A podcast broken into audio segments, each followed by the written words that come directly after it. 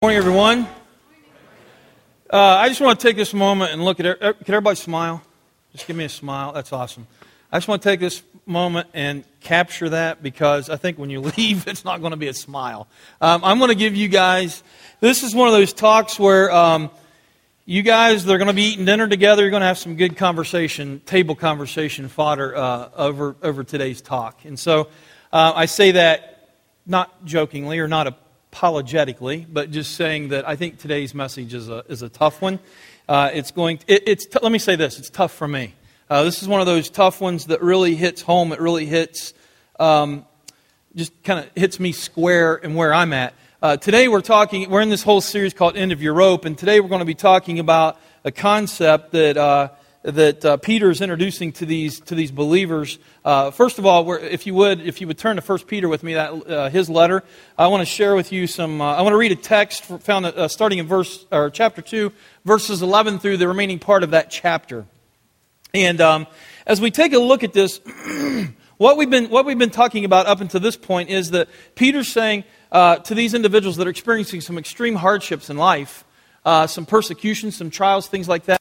He's saying to them, I know that you're at the end of your rope, but listen, put your hope into what is true. Put your hope into the living hope of the blood, or of the death and resurrection of Jesus Christ. And so as he says that, he goes on and he talks about, remember last week we talked about being holy. He talks about you've been set apart. You may be experiencing all this stuff, but place your faith and hope into Jesus Christ. But remember that you've been set apart. So understand that you're chosen. You're a royal priesthood. You're a living stone now that's making up something so much greater. And so today he begins to talk about something that again, like I said, just hits me square. And I'm sure it's going to hit you square. So with that being said, let's start with our reading of the text found in verse 11 of chapter 2, 1 Peter. He says this, "Dear friends, I urge you as aliens and strangers in the world to abstain from sinful desires which war against your soul. Live such good lives among the pagans that though they accuse you of doing wrong, they may see your good deeds and glorify God on the day He visits." We ended with that last week, and I wanted to revisit that. He goes on to say this, "Submit yourselves for the Lord's sake, to every authority instituted among men, whether to the king as the supreme authority, or to governors who are sent by him to punish those who do wrong and to commend those who do right. For it is God's will that by doing good you should silence the ignorant talk of foolish men. Live as free men, but do not use your freedom as a cover-up for evil. Live as servants of God.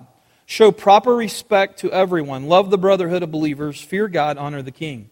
Slaves, submit yourselves to your masters with all respect, not only to those who are good and considerate, but also to those who are harsh. For it is commendable if a man bears up under the pain of unjust suffering because he is conscious of God. But how is it to your credit if you receive a beating for doing wrong and endure it?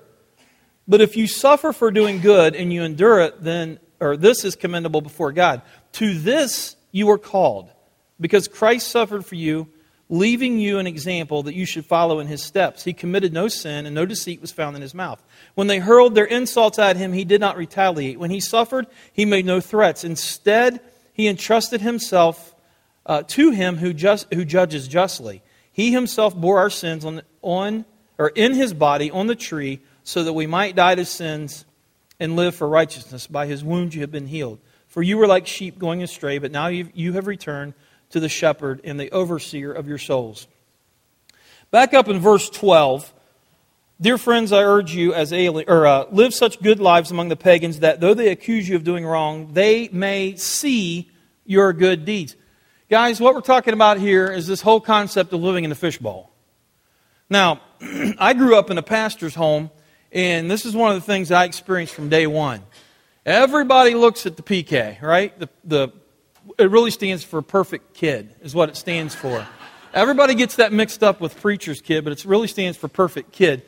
But everybody, I shouldn't say everybody. Mine wasn't as bad. I mean, I had some friends that were PKs, and I mean, I'm telling you, their churches were pretty brutal on their family. Our churches weren't bad. However, growing up, there was that concept of living in a fishbowl, meaning that people watched me. People looked at the way I wore my hair. They looked at the way... Ridiculous stuff, right? Maybe that's why I'm kind of being a little bit more rebellious to some of you. I don't know. Anyhow, the way I dressed, things that I did, stuff like that. It was this constant living in a fishbowl. Peter's saying the same thing to us, to these believers and to us today. The same thing. Now, you may be sitting here saying, well, that's not right. That really isn't the point. That's not the point. So today I'm speaking to you guys, believers. Those of you that are believers, those of you that say you're Christ followers, those of you that say that you've accepted the grace and salvation and mercy and love of Jesus Christ, I'm talking specifically to you because I want to say this to you. People are watching you. They're watching you. And what they're watching is this. Do you live up to what you say or who you say that you are? Now, some of us will fight that. Some of us will say that's not fair, that's not right. I'm telling you, it doesn't matter. Peter is saying this in verse 12. In one translation, he says, people who do not believe are living all around you. And he says this, live such good lives. Here's the instruction. Live good lives that they will see the good things you do and will give glory to God. That they will see. That word see in the Greek literally means, or I should say, yeah, it literally means observe. It's not a passing glance, but it's someone who takes a concentrated effort looking into your life. They see what you're about. What do they see when they look at your life? Do they see someone who is living up to their talk? The whole thing, walking our talk. Do we truly live up to that? People are making mental notes of you. Unbelievers that are living all around you. You say that you're a Christ follower. People are looking at you to say, okay, if you're a Christ follower, then what does that look like? Are you really living up to that? Not just some aspirational value, but something where you're saying, I'm living up to it. What do they watch? They see if your walk matches your talk. They want to see if you have that word called integrity. And integrity means that you are who you say that you are. And with that being said, I want to flip up to verse 11 because I think we can say this. Therefore, I urge you to live in this world as strangers and temporary residents. Therefore, I'm adding that word. I urge you to live in this world as strangers and temporary residents. Guys, I think one of the biggest mistakes we make as Christ followers is this. We believe that all of this here is eternal. It's not. It's temporary. Some of you will get so passionate and so bent out of place about things that are temporary. Right? We all do it. There are things that hit you the wrong way that happens in our world, and we're going to talk about these things, and I'm telling you, you guys are going to have some good conversation at dinner today. There are things that happen all around us, and we get so focused in on the temporary. It's temporary. Meaning that if you live to be 60, 70, 80, 90, that's good, isn't it? Who in here is over 100? It is so temporary and brief, the Word of God teaches us. We live in this temporary world, meaning that right now the stuff that we're experiencing, everything that we're experiencing around us, we are living in such, the Word of God teaches us that we're living in such a time where Jesus is allowing, now get this, Jesus is allowing for Satan to have his quote-unquote day right now. He's allowing Satan to roam around, to exist and whatever, and in one day that's all going to stop. The Word of God teaches us that one day Jesus will return. He will take the saints. He will take the church. He will judge us in the sense of what did we do with our resources, our talents, the things that He gave us to bring Him glory. What did we do with those things? He will judge people who are not believers. He will judge them for their destiny and things like that. But one day we read that there's going to be a what? A new heaven and a new earth, right? And one day every knee will bow before Jesus Christ and Jesus will make all things new, right? And we will live, the church, the believers, those of us that have truly placed our faith and trust in Jesus Christ, will live with Jesus in His kingdom for how long? Forever, for eternity. That means the governments that we experience now will be wiped away. That means the things that we experience on this earth right now that really grab us and upset us and make us just want to wring our hands, that gives us ulcers, that just makes us not be able to sleep at night. All of that stuff that we focus in so much on is going to be gone. It's temporary. Guys, we're experiencing it now. We experience it now in our community. Let's be real. The wind turbines. Some of you are part of that. It doesn't matter if you're for. It doesn't matter if you're against. What matters is, as Peter says, people are watching you. How do you conduct yourselves? Does that make sense? How do we conduct ourselves? Will there be wind turbines in heaven? I'm not making light. I'm not minimizing. There are things that happen within our world that some of us could spit fire. And Peter's saying, people are watching you. As Christ followers, as people that say that you're a children of God, that you're a child of God, people are watching how you conduct yourself. And he says this in the reading that we just read, three things I want to point out, three things that I think are going to hit us square. Number one, temptation. How does your integrity look during temptation? Because people are watching during times of temptation. Secondly, this is a good one here. How are people watching you when it comes to respecting authority? That's a tough one. And how are people watching you? People are watching you. How are you dealing with your integrity when it comes to not only temptation, not only submitting to authority, but suffering? And guys, it all goes back to this right here. The end of your rope. Because it's when we get to the end of our rope. It's when everything's been stripped away. It's when the things that we've placed our hope and faith into at times, you know what I'm saying? Things that we really put a lot of ourselves into. And some of that stuff starts, like our economy and things like that. It's when those things start getting stripped away and we get to the end of our rope, that's when our true colors really come out. This is when our true colors really come out. This is when we know, when everyone can see, when we're at the end of our rope, this is when everyone can see what we're truly made of. Do we truly believe what we say we believe in? Do we truly believe that all this is temporary? Do we truly believe that Jesus is in control, that Jesus is seated high on His throne? Do we believe that all of this is going to go away at one day? Are we living our lives in such a state? Peter's saying people are all around you watching. And it's this whole fishbowl concept. First thing I want to share with you is integrity and temptation. Now here's one for you. Make sure you write this down. If something tempts you, get away from it. Well, that's a big one, isn't it? Never thought of that one, have you?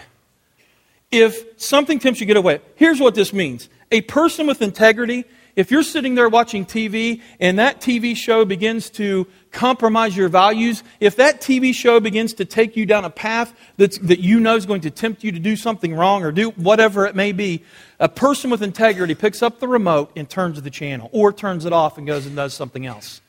A person with integrity that's sitting in a movie theater and that movie becomes a little risque, that movie begins to compromise their values, that movie becomes maybe entrenched with language or whatever it may be that compromises what we truly believe, that we believe the Word of God says, a person with integrity gets up and walks out.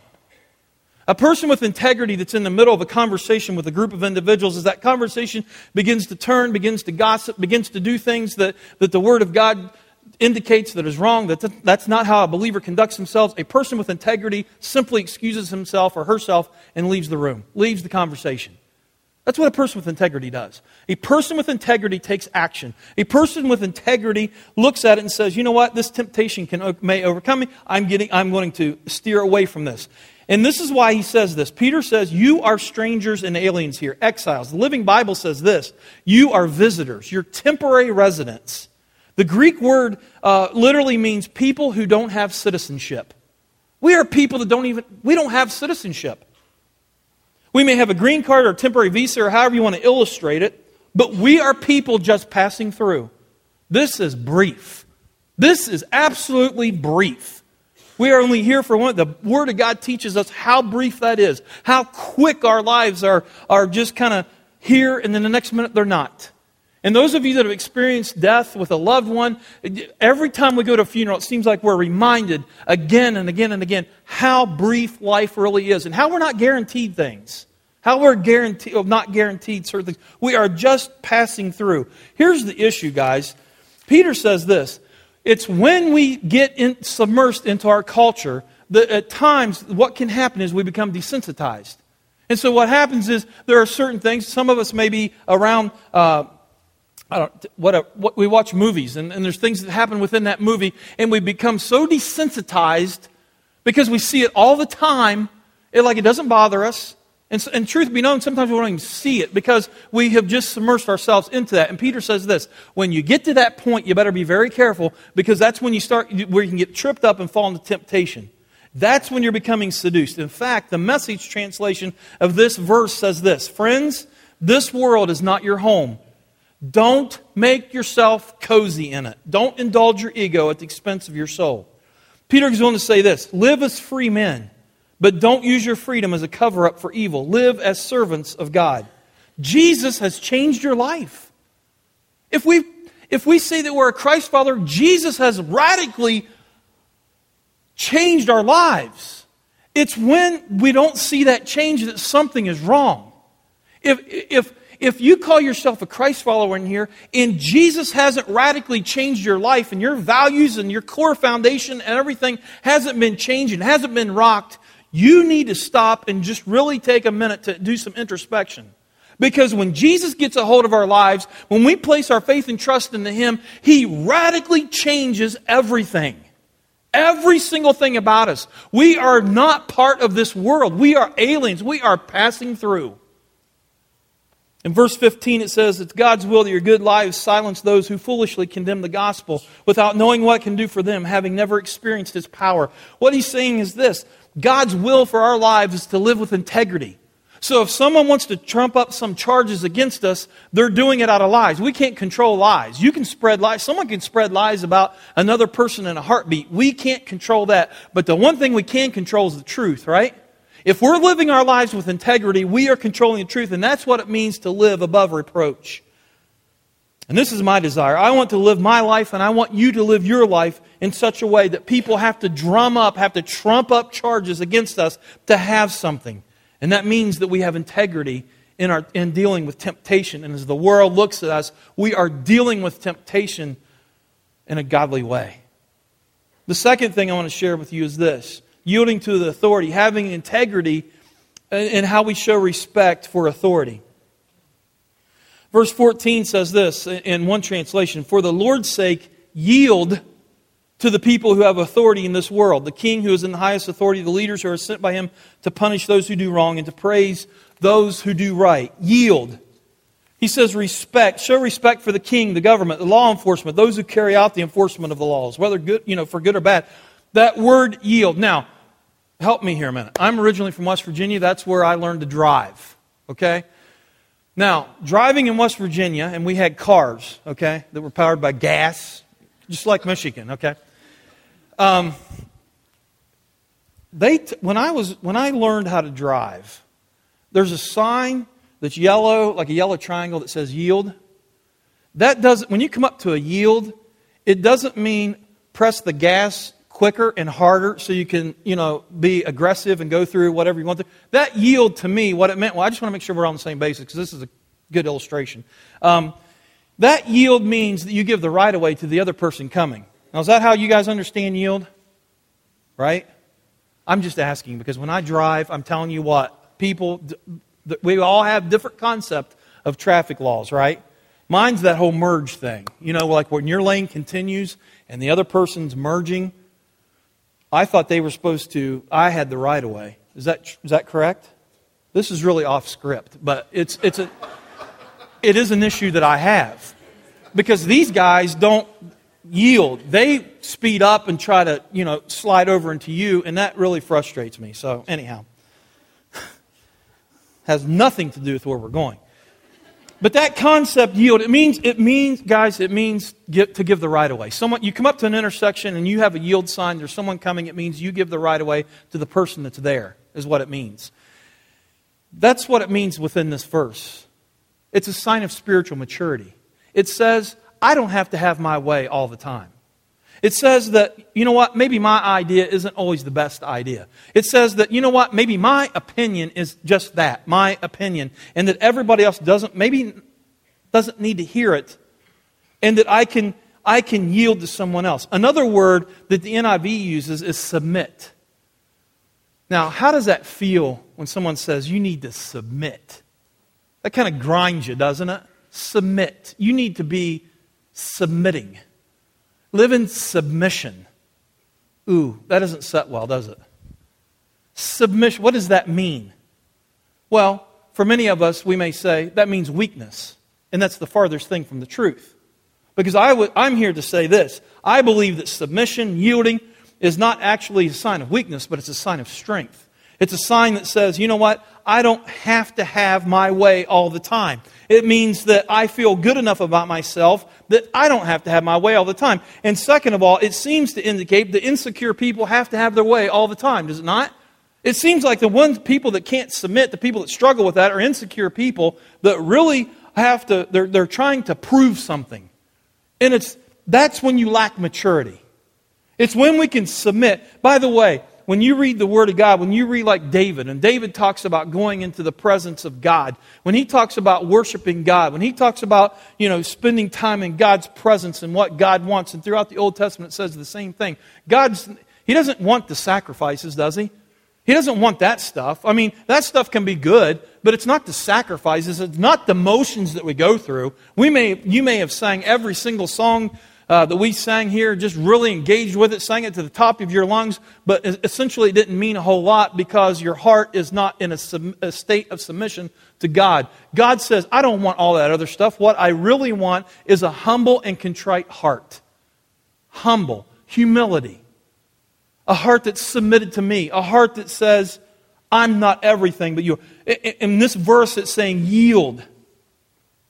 Yield. Peter says, this is the way you ought to be. People are going to watch you. They're going to see you. They're going to look at you as a believer and how you respond to authority. Your boss, the government, law enforcement, police officers, whatever it is. God allows those governments to be in place to order establishment. Why do we do this? In verse 13 it says, for the Lord's sake. For the Lord's sake. Verse 14 it says, in one translation, make the master proud of you by being good citizens. Respect the authorities, whatever their level. They are God's emissaries for keeping order. In verse 17, he says this, show respect for everyone. Love Christians everywhere, fear God, and honor the government. Three things. Show respect for everyone. By the way, showing respect for everyone, prejudice is an inconceivable fact in the life of a believer. There's absolutely no room for racism. It's absolutely inexcusable for a believer. If you can reconcile being prejudiced and a racist and being a believer, you really need to spend some time in introspection. Because as one person said, and I believe with it wholeheartedly, the ground is level at the foot of the cross, and God loves every single person, size, shape, color, background, whatever they are. God loves us. The second thing is this, love Christians everywhere. This verse is telling us, show respect for everybody, love Christians everywhere, which says to us, we may not like everybody in this church, but we're called to love everybody. And guys, just because we're called to love everybody doesn't mean that I have to love your preferences, I have to love your likes, I have to hate your dislikes. That's not what it's about. But we are unified in the blood of Jesus Christ. We are brothers and sisters in Jesus Christ. We can love one another without having to like every single aspect of the same things. Paul tells us this about using the metaphor of the body. The third thing is this, fear God and honor the government. Jesus said this, render unto Caesar the things that are Caesar's. Now when we read that, I want you to just stop and think about this, because maybe some of you are sitting here this morning and you're talking, I'm focusing on this yield, this submission thing as it comes to our government, and you're sitting there and you're just, you could bite nails in half because you're thinking, man, there is no way you can sit there and tell me this stuff when you look at the government that we have, whatever it may be, at the state, local, or even national level. Let me remind you who Peter is writing this to.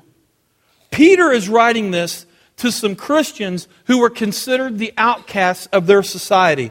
They wouldn't be able to meet freely like this whatsoever. You know why? Because they would literally lose their life physically. They were hounded, they were hunted, and they were persecuted. And guys, they were literally thrown to the lions. Not a metaphor, literally thrown to the lions. Peter says this, honor the government. Interesting. What type of government was he asking them to honor? The Roman government. The emperor of Rome at that time was a guy by the name of Nero. Nero wasn't a bad emperor. He was literally an insane emperor. He was slaughtering millions of his own people. He burnt his own town down, the city of Rome. He burnt the city down so that he could rebuild it. He was an insane, dysfunctional person to the max. And Peter is saying, I want you to honor your government. That's a hard pill to swallow. That's very hard. I want you to respect your government. How? It's kind of like that same concept. We honor the position, not the personality. And I know that sounds like words that, well, it's easy to say. You honor the position, not the personality. It's kind of the same concept as honoring our parents. Some of us may be sitting here this morning and saying, how in the world can I honor my parents? They sexually molested me. They physically abused me. They didn't give me love. They didn't do anything. But the Bible tells us to honor. What does that mean? How can you honor when they don't deserve it? It means that we honor the position, not what they did. What if the government tells me to disobey God? Well, obviously our first allegiance is to God as Christians, as Christ followers. He's not talking about mindless compliance here, but he's talking about submission sometimes means that we are willing to suffer the penalty for doing what is right. Do you have an employer? An employer is in a place of authority over us. The Bible says that we are yield and to respect that employer. Some of you may say, well, that is tough to swallow. Verses 18 and 19. Listen, it says, be good servants to your masters, not to good masters, but also to bad ones. What counts is that you put up with it for God's sake when you're treated badly for no good reason. The question is this, what's your attitude at work say about you? What's your attitude have to say about all of this? Your integrity. Do you quietly and gently just accept things that happen, or do you complain like everybody else?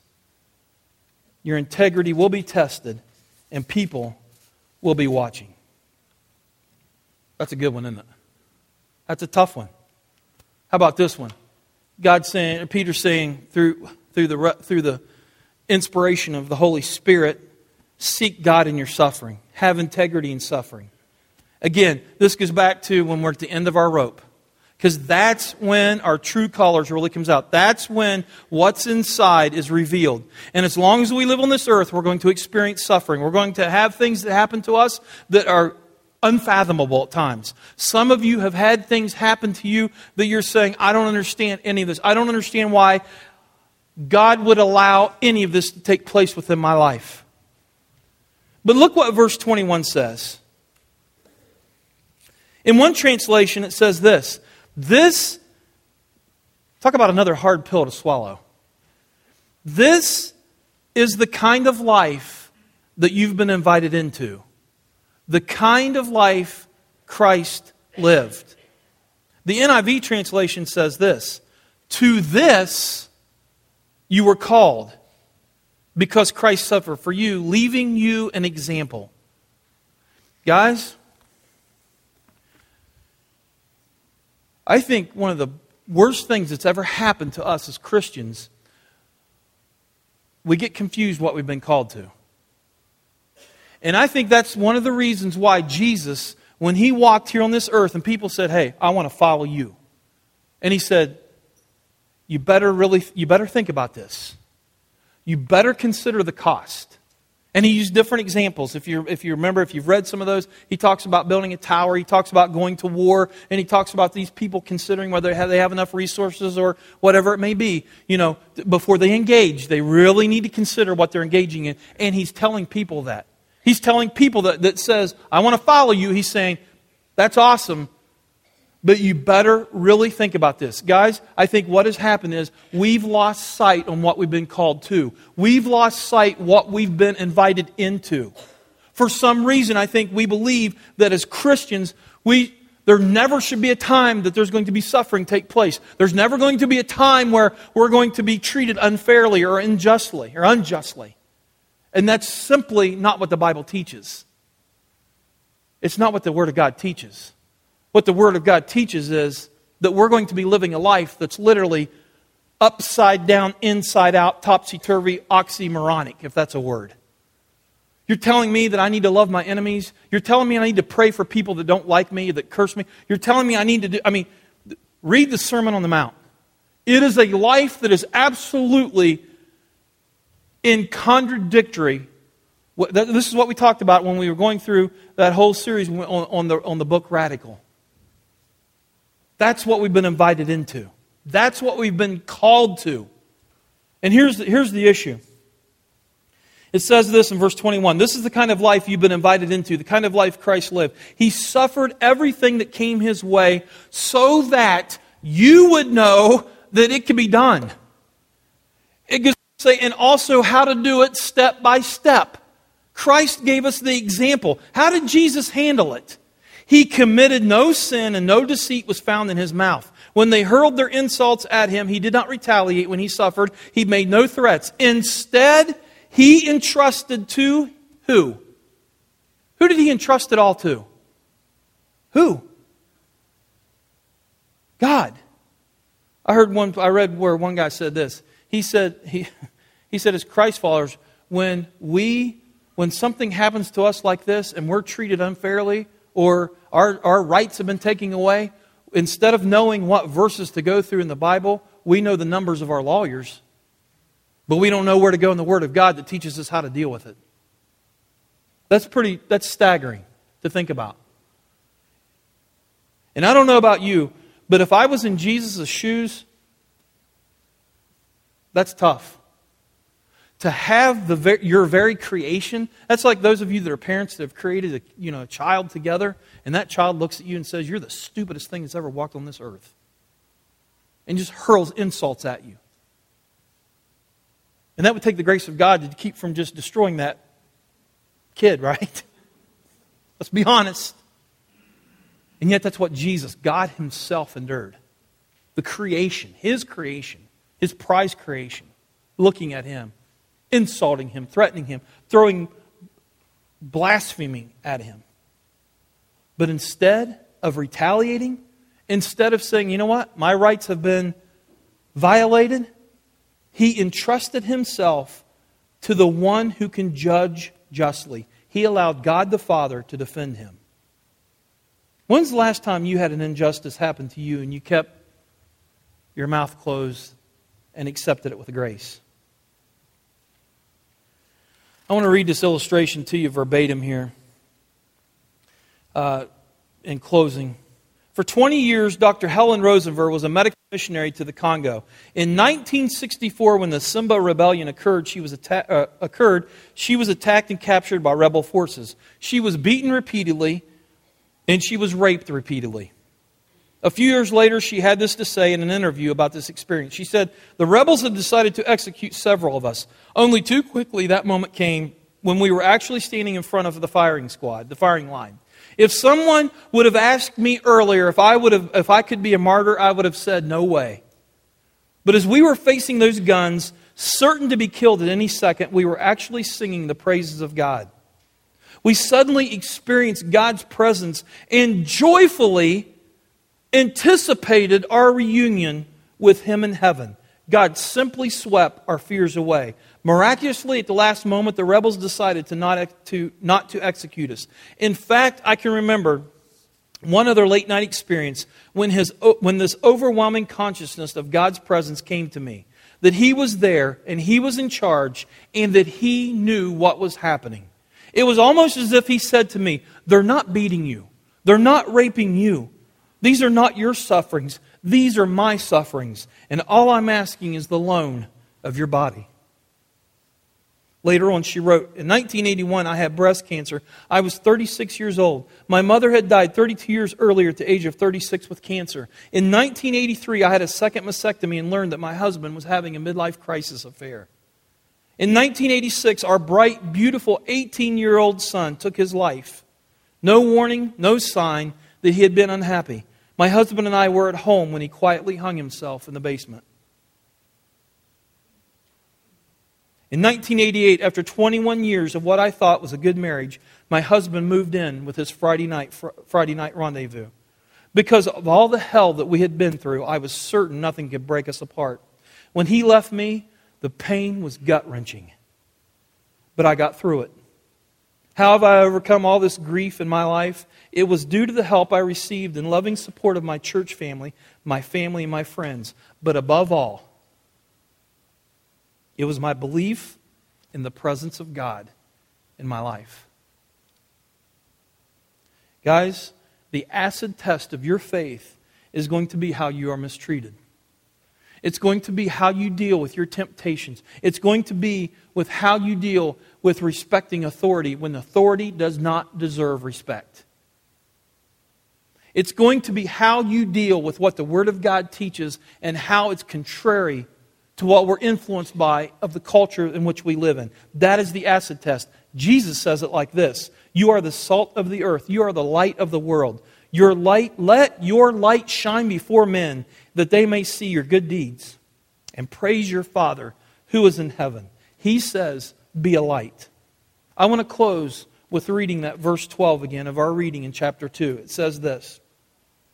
Live such good lives among the pagans that though they accuse you of doing wrong, they may see your good deeds and glorify God on the day He visits us. Guys, you're living in a fishbowl. You're living in a fishbowl. Your faith is tested. They're watching you. The question is, what are you communicating to them? Are you living it out? I understand that we're human. I understand that we're going to slip. We're going to make mistakes at times. I get all that. But God has called us to something. He's invited us into something that it's going to go against the grain of all that we've been exposed to and all that we are being influenced by. And the question is, how are you going to deal with it? How are you going to live your life out? What type of follower are you going to be?